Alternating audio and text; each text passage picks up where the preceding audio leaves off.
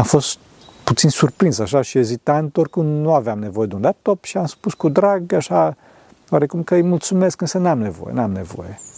Omul însă a, a insistat, vizibil emoționat, spunând că e pentru fiul său, e în amintirea fiului său. Ne-am emoționat amândoi și am primit cadou. Ce se întâmplă fraților?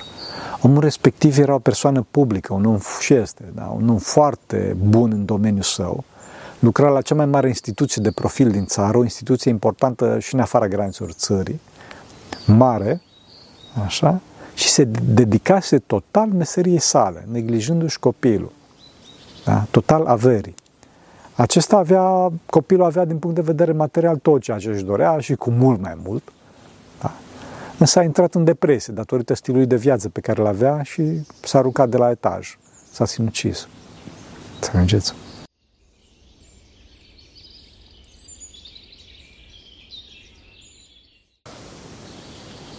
Slavă Tatălui și Fiului Sfântului Duh și acum și puruia și în veci vecilor. Amin. Pentru că cine Sfinților Părinților noștri, Doamne, este Hristos, Fiul lui Dumnezeu, miluiește pe noi. Amin. Fraților, după cum vedeți, suntem în ceață și într-un mod oarecum intenționat și mă bucur că am ales uh, cadrul acesta. De ce? Pentru că, din păcate, astăzi suntem în ceață. Din păcate, astăzi trăim o epocă de neo-idolatrie și deci de neosclavagism. Diferența față de sclavagismul clasic este faptul că astăzi, datorită modului de gândire a civilizației actuale, sclavul însuși trebuie să se ocupe să-și găsească de mâncare și adăpost, pe când în vechime se ocupa de asta stăpânul de sclavi. E o mare confuzie, fraților, o mare confuzie. O mare ceață, cum spuneam, în mintea oamenilor. Vedeți că astăzi această formă este mult mai perfidă și asta se realizează prin inocularea ideii că mântuirea noastră vine de la averea noastră și nu de la comportamentul nostru. Suntem învățați să facem și nu să fim. Nu mai apucăm să trăim de câte griji avem. Vedeți însă că întrebarea adevărată este a fi sau a nu fi cu Hristos și nu a avea sau a nu avea bani sau avere.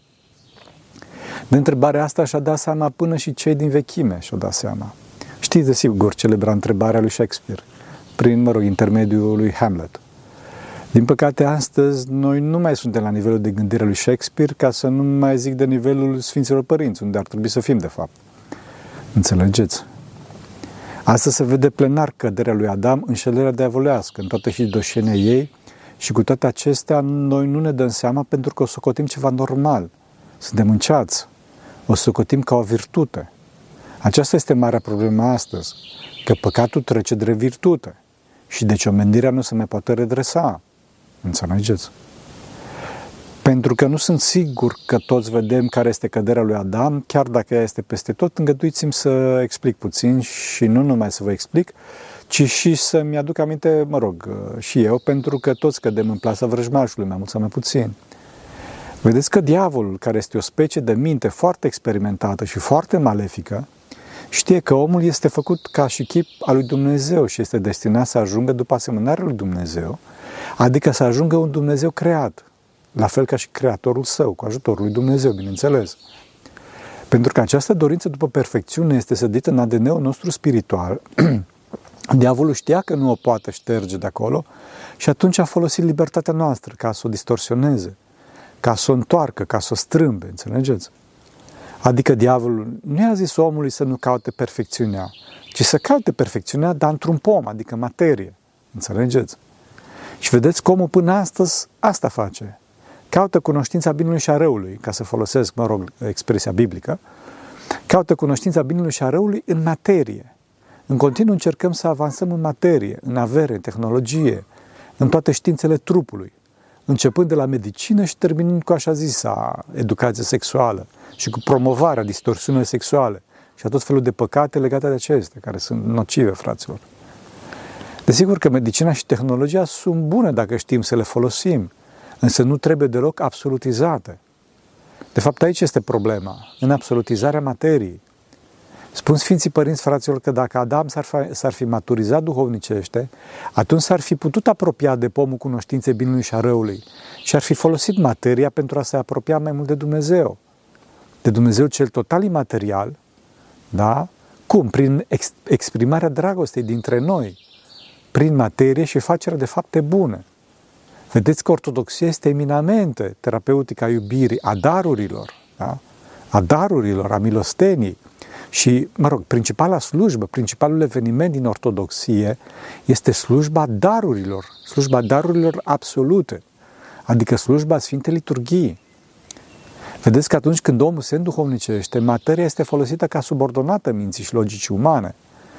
Însă dacă omul nu este duhovnicesc, atunci mintea, logica și toate părțile raționale se supun materiei și mai ales, uneori, cele mai periculoase forme de materie, adică trupului nostru.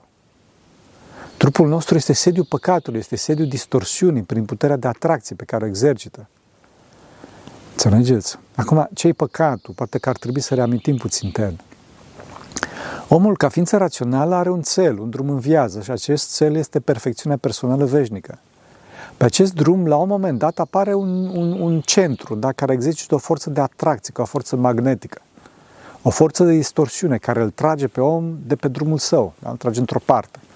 Dacă omul nu este atent, este atras de această forță de atracție care provine de la centru respectiv și dacă nu reușește să scape de sub acțiunea forței, se lipește de acolo, se lipește, se lipește de centru respectiv. Înțelegeți? Acest centru se numește centru de păcat. Forța respectivă este atracția păcatului, iar fenomenul lipirii este patima, sau, mă rog, în termeni mai modern, adicția, dependența. În tot acest proces, cea mai importantă este forța de atracție, care este simțită de către creier ca plăcere, plăcere păcătoasă. Această plăcere absoarbe în materie și în egoism și întunecă toată mintea umană. Da? Ne suge acolo. Da? Și ne depărtează mintea de iubirea de Dumnezeu și de celelalte persoane. Înțelegeți? Asta este plăcerea păcătoasă, asta este atracția păcatului. Această forță depinde de puterea de atracție a sursei de păcat, de lipsa noastră de duhovnicie și de distanța dintre noi și sursă. Dacă este să facem o analogie cu fizica, putem spune că depinde de fapt de pătratul distanței. Adică, fraților, dacă mutăm lucrurile pe plan duhovnicesc, dacă vedem că un lucru sau o persoană ne atrage spre distorsiune, spre păcat, spre dependență, să fugim repede de acolo, fraților, să mărim distanța pe cât e posibil. Să nu ne uităm, să nu punem mâna fraților, să stăm departe, cât mai departe, fraților, 500 de km distanță de sursă de păcat. Înțelegeți? Să nu zicem că suntem puternici, nu suntem, nimeni nu e. Hey, problema cu trupul este că noi cei căzuți nu putem să stăm departe, să ne detașăm de trup. Și deci plăcerea, plăcerea vine prin el, prin simțurile lui, în principal prin pipăit, dacă este să vorbim ca intensitate, și prin văz, dacă este să vorbim ca și cantitate. Deci trebuie să ne păzim văzul și unde punem mâna, fraților. Pe ce atingem. Vedeți că materia nu este rea în sine, ci este principalul centru de atracție care ne depărtează de Dumnezeu. Și din cauza asta este foarte periculos să o iubim în sens păcătos. Pentru că atunci transformăm materia într-un Dumnezeu, într-un antichristos, într-un antichrist, într-un idol. Din cauza asta spune Sfântul Apostol Pavel că iubirea de argint este rădăcina tuturor relelor și închinare la idol. Înțelegeți? Vedeți că și Hristos spune că nu ne putem închina la doi doni, lui Dumnezeu și lui Mamona. Mamona, nu știu dacă știți, este zeița asiriană a bogăției, a materiei. Înțelegeți? Înainte de toate trebuie să menționăm că, cum să zic eu așa, cu toate că în vechime existau zeități foarte periculoase, precum Bal, de exemplu, da? care cereau jertfe de copii și, mă rog, orgii, ferească Dumnezeu. Cu toate acestea, vedeți că Hristos nu le amintește pe aceste zeități, pentru că acestea nu erau indisolubil legate de existența umană. Pe când bogăția, averea, materia sunt împletite cu existența sufletului nostru. Aici, mă rog, în Valea Plângerii în care suntem. Din cauza materiei, suntem trași în jos și din punct de vedere fizic și din punct de vedere spiritual. Pentru că este un punct de atracție și o grijă constantă între, în, într-o a ne asigura existența noastră biologică. Și din păcate, dincolo de asta, este și o mare sursă de plăcere, de adicție, cum spuneam. Idolul, materia, este rece și neiubitoare. Ne suge iubirea și capacitatea de gândire, ne distruge unitatea și iubirea. Înțelegeți? Distruge sufletele distruge chipul lui Dumnezeu din noi.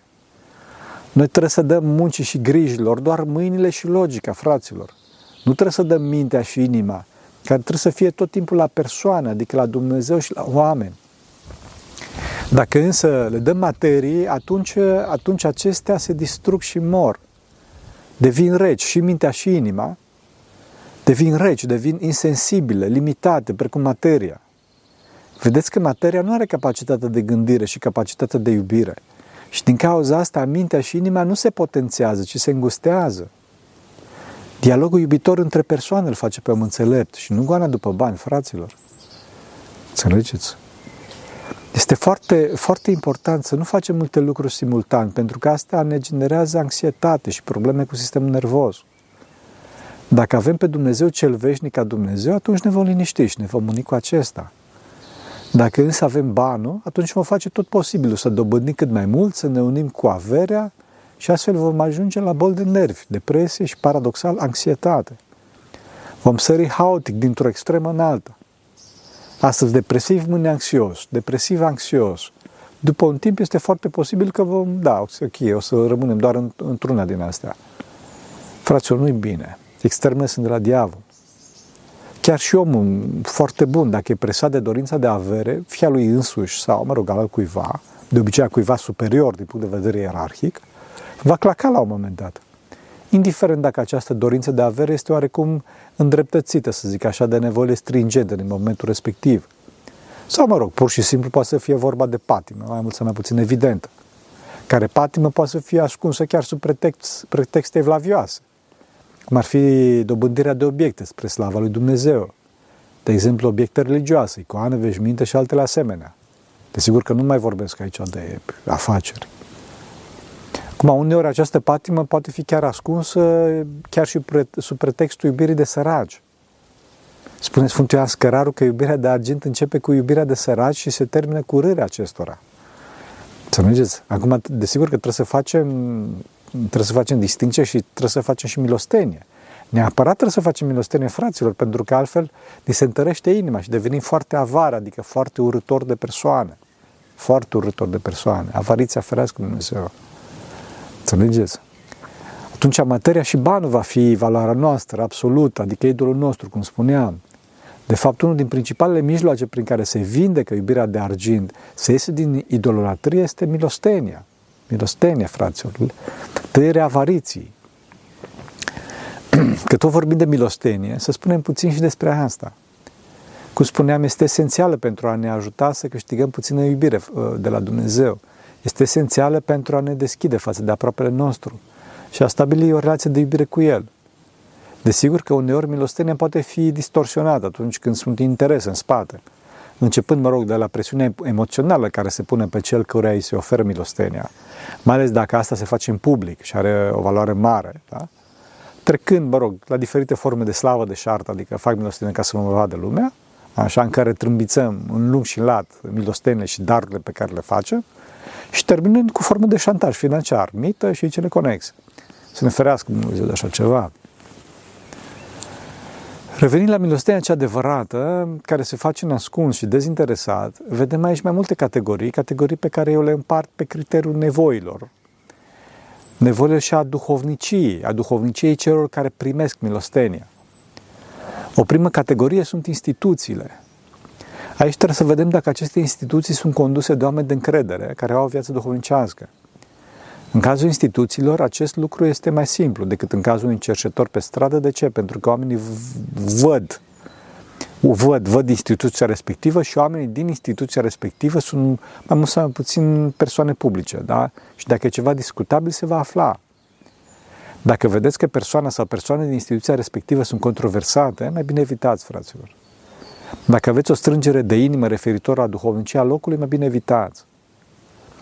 Nu numai că banii dumneavoastră o să fie folosiți într-un mod discutabil, ci e posibil ca și imaginea dumneavoastră să aibă de suferit. E de evitat. Dacă însă instituția e de încredere, e mai bine să dăm milostenie acolo, pentru că acolo e o organizare, o structură care este adaptată să facă bine la mulți nevoiași. Deci impactul e mai mare. Dacă dorim să ajutăm o familie, adică noi direct să ajutăm o familie pe care o cunoaștem, Aici lucrurile sunt cele mai simple. De ce? Pentru că de vreme ce îi cunoaștem și știu, știu, știm că avem, că au nevoie, Așa? Dacă știm că au nevoie, ne asumăm să ajutăm și vom avea răsplată de la Domnul. Aici, sigur, fraților, este o ispită. Să nu ne întristăm, fraților, dacă nu ne mulțumesc sau se comportă nerecunoscător cu noi. Pentru că noi la Tatăl cel Ceresc am dat și de la El primim răsplata. E adevărat că uneori e dificil de suportat un anumit comportament, pentru că logica noastră căzută ne apasă și avem așteptări. Să avem însă grijă să nu primim aceste gânduri de tristețe, pentru că atunci vom pierde bucuria cea veșnică de la Dumnezeu. Dacă însă vedem că oamenii nu se folosesc sau, mă rog, n-au nevoie, nu mai dăm sau dăm mai puțin. Înțelegeți? E foarte important ca oamenii să se folosească. Acest lucru al folosului sufletesc este foarte important și este valabil pentru toate categoriile. Toate categoriile cărora le facem milostenie, inclusiv pentru oamenii nevoiași. Desigur că e bine să dăm și oamenilor nevoiași, însă aici e dificil să aflăm cine sunt, mai ales dacă vedem pentru prima dată pe stradă, înțelegeți? Din cauza asta, un lucru foarte bun este așa cum făcea cineva în clipa în care un cerșetor îi cerea ceva, da? Ce făcea omul ăsta? Îi spunea, îți cumpăr, ce, îți cumpăr ce vrei tu, ce vrei tu, mâncare, haine, ce vrei tu. Desigur, în niște limite, însă limitele sunt destul de largi. Nu-ți dau bani, nu-ți dau bani, nu-ți dau însă bani. Ești de acord? Îți cumpăr ce vrei tu, dar nu bani. Dacă cerșetorul era, înseamnă că omul respectiv într-adevăr avea nevoie. Și atunci trebuie să-l ajutăm cum putem, fără să-i scopdim pe Dumnezeu, pentru că Dumnezeu, lui Dumnezeu îi dăm. Înțelegeți? Și omul e omul lui Dumnezeu. Dacă însă cerșetorul nu dorește mâncare și haine, ci vrea numai bani, atunci lucrurile, fraților, sunt cam, cam discutabile. Înțelegeți? Iarăși ajută să luăm cu noi la magazinul de unde urmează să-i, să-i, curpă, să-i cumpărăm lucrul respectiv sau să-l punem să facă o mică efort analog. Dacă face, atunci înseamnă că omul are într-adevăr mare nevoie. Oricum este bine să fim milostivi, cu inimă milostivă, însă să avem grijă să nu validăm păcat, să nu validăm păcat. Sau, mă rog, să validăm cerșitul ca meserie, când omul poate să facă ceva folositor. Înțelegeți? Acum trebuie să menționez că dincolo de milostenia materială și mai presus de aceasta, este milostenia de timp, de atenție. Să arătăm că ne pasă.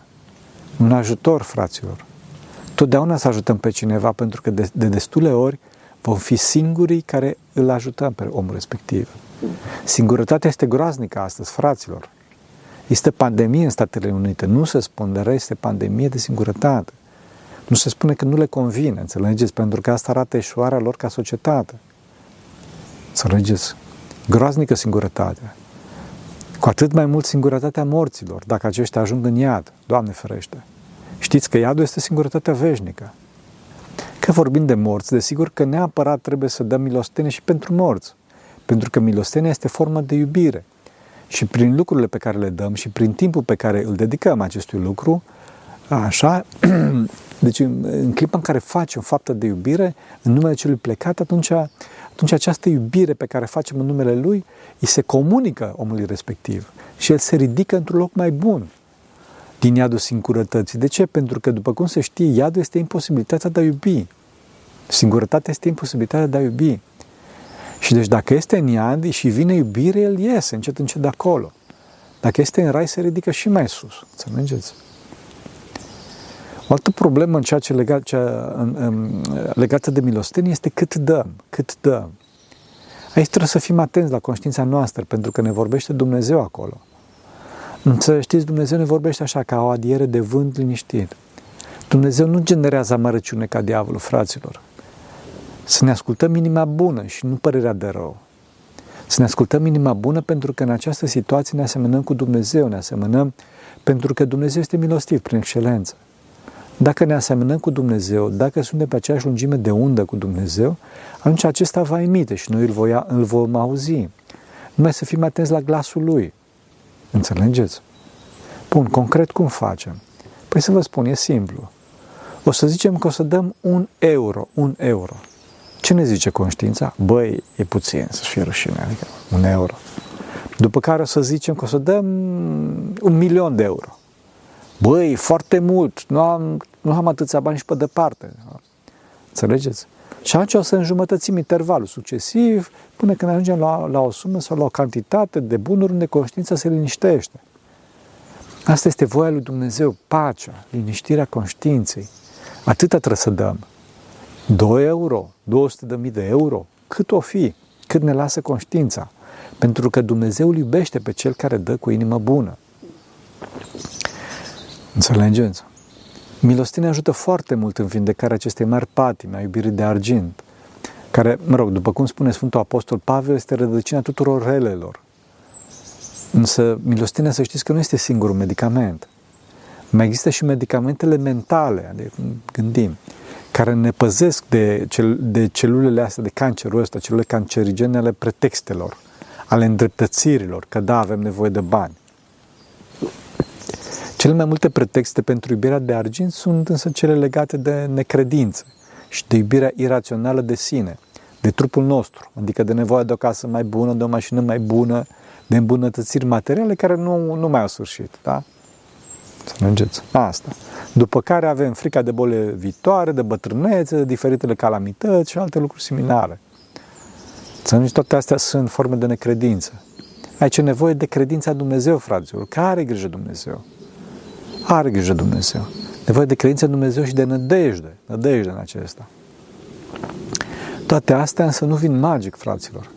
Întâi de toate trăim, trăim grijile și să facem distinție între credință și nădejde. Să vă explic puțin ce este credința și diferența acestea față de nădejde. Credința adevărată este cunoștința supralogică în Dumnezeu. De exemplu, noi suntem în mijlocul unei păduri și vrem să ajungem în țara făgăduințe, peste nouă mări și nouă țări.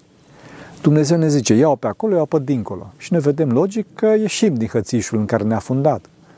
La un moment dat însă ajungem la malul primei mări și atunci zice Bunul Dumnezeu, aruncă-te în apă și nu în direcția cu tare, că vine o să te ajut.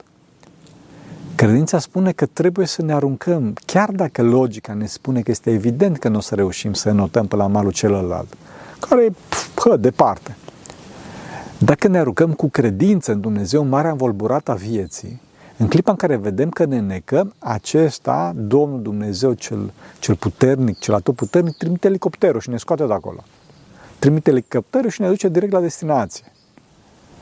De ce, fraților? Ca să se vadă și dorința noastră de mântuire și efortul nostru și atotputernicia lui Dumnezeu. Înțelegeți?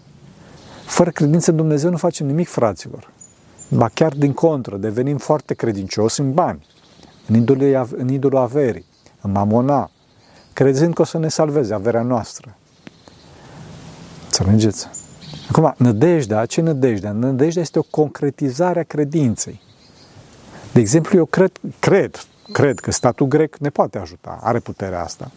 să n-am nădejdea asta, înțelegeți? E concret, nu o să... Asta este diferența între credință și nădejde. Nădejdea este concretizarea credinței. În cazul lui Dumnezeu și a Maicii Domnului însă, cred că mă pot ajuta și chiar am nădejdea asta, pentru că am văzut ajutorul și al lui Dumnezeu și a Sfinților, în principal a Maicii Domnului, am văzut foarte concret în viața mea personală și, bineînțeles, în istorie. Desigur că asta nu înseamnă să respitim pe Dumnezeu și să facem ceea ce Domnul nu dorește, așa având o credință nebunească în El, că orice aș face, El mă ajută. Fraților, nu chiar așa. Sau mai bine zis este, însă într-un sens dumnezeesc, adică orice aș face, El mă ajută să oprindu-mă, aducându-mi o ispită de baraj, îngăduindu-ne caz, dacă ceva ce, ceea ce fac eu nu-i bine. Înțelegeți? Dumnezeu nu face totdeauna ce vrem noi. Noi trebuie să facem totdeauna ce vrea El. Că El e perfect, nu noi. Dacă avem această credință și această nădejde, atunci nu o să punem niciodată pe primul plan banii, valoarea materială, ci persoanele.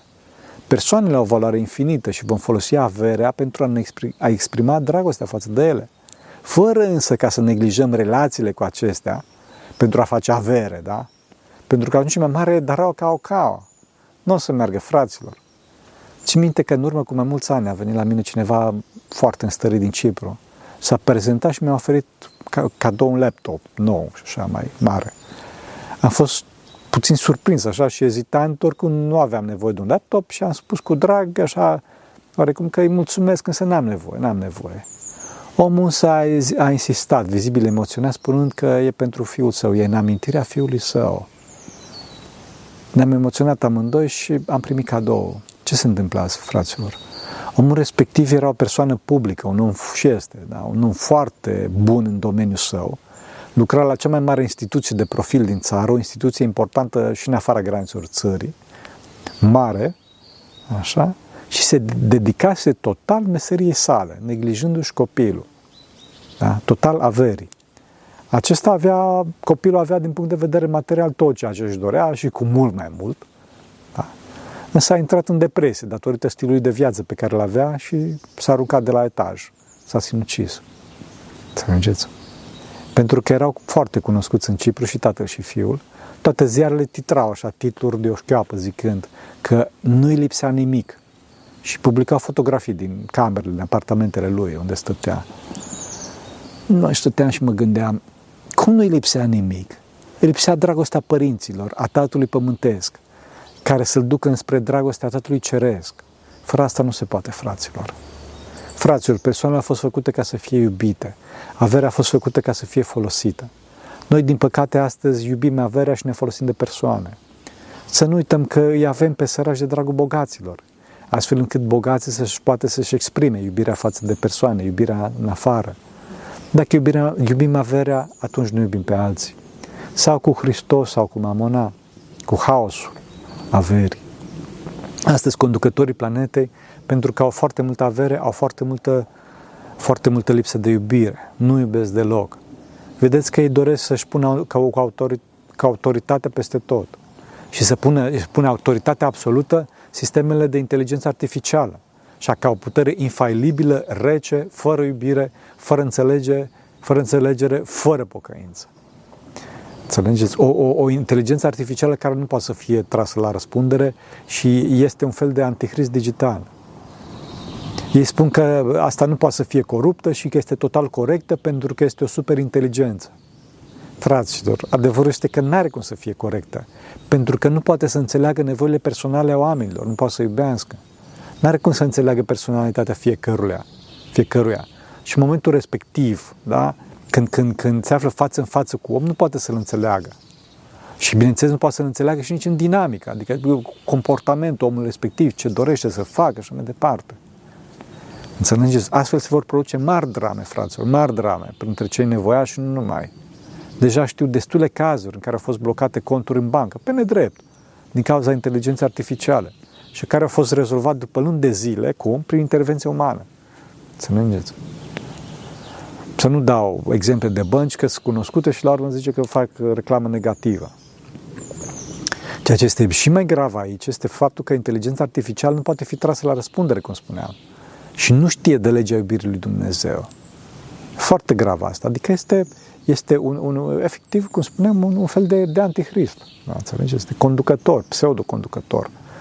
Rece, fără, fără, fără urmă de umanitate.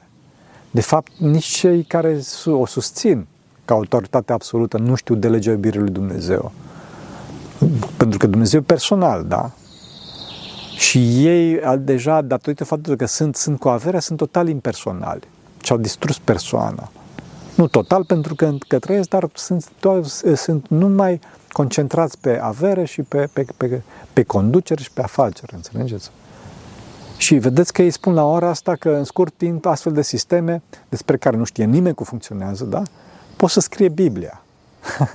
Sau chiar o carte mai bună decât Biblia.